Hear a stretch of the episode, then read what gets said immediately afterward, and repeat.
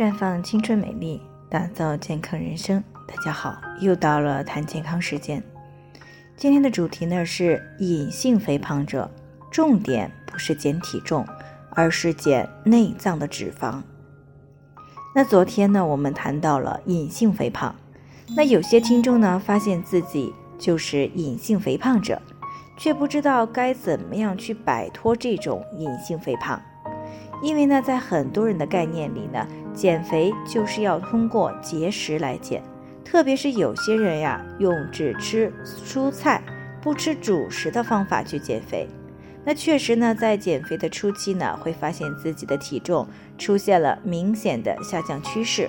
但是呢，到后来呢，发现体重没有明显的下降了，那这说明大部分人减掉的体重呢，只是身体当中的水分罢了。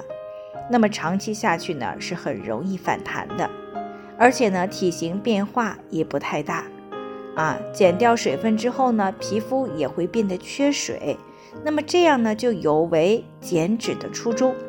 啊，毕竟啊，隐性肥胖者呢，减肥的真正目的呢，是减少内脏脂肪以及体内脂肪所占的比例，所以呢，这种单纯的追求体重短时间内快速下降的方法。并不可取，啊，另外呢，我们需要明白的是，减脂肪并不一定会带来体重的明显变化，但是呢，一般都会有一个体型的变化，啊，会使整个人呢变得更加匀称和健美。那么，怎么样才能知道自己减的是水分还是脂肪呢？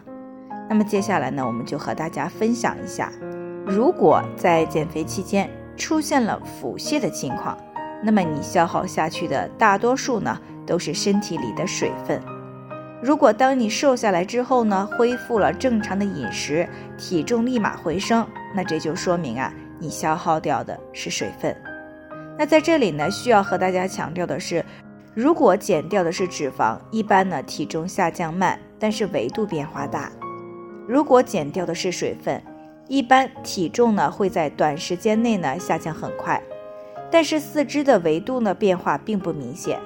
而且呀，如果减掉的是脂肪，那么身体基本上没有什么不适感啊。如果减掉的是水分，往往呢就会伴随着出现皮肤的衰老、大便干燥、口干等一些反应。那么我们怎么样做才能够做到只减脂肪不减水分呢？其实呢，想要减掉体内的脂肪而不减水分的话，首先呢，要在饮食上控制好热量的摄入，但是需要特别注意的是，这里的热量控制呢，不能够以牺牲营养为代价来换取能量的减少啊，应当要是应该呢，适当的去增加优质蛋白和蔬菜的摄入量，并且呢，把比较精细的主食呢换作杂粮啊，这个呢，在前几天呢我就有讲过了。当然呢，除了在饮食上改变以外呢，还需要注意坚持合理的运动锻炼啊，可以选择一两项适合自己的运动啊，以便呢这个长期的坚持，比如说跑步、骑单车、跳绳等等啊，这样呢每天坚持做有氧运动，可以加速体内的代谢啊，让脂肪快速的消耗掉。另外呢，也要适当的结合力量的训练来进行减脂。啊，因为力量的训练呢，是降低体脂率比较好的一种方式，比如说做平板支撑、深蹲、仰卧起坐，或者是哑铃等等啊。另外呢，在隐性减肥过程当中，如果没有水作为代谢的动力，那么内脏脂肪呢就无法及时的啊燃烧和消耗，会排出。内脏的脂肪呢就没有办法及时的燃烧消耗排出体外，所以呢在减脂过程当中需要适当的啊多补充一些水分，以促进呢体液的循环，加速脂肪的代谢。那最后呢再次强调啊，对于隐性肥胖者处理的重点呢不是减体重，而是减内脏脂肪啊，这个概念呢大家一定不要搞反了。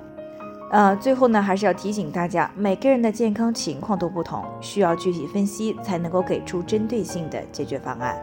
那如果你也有健康方面的问题想要咨询呢，可以关注微信公众号“普康好女人”。普黄浦江的普康健康的康。添加关注以后呢，回复“健康自测”，或者呢直接拨打四零零零六零六五六八咨询热线，那么你就可以对自己的身体呢有一个综合性的评判了。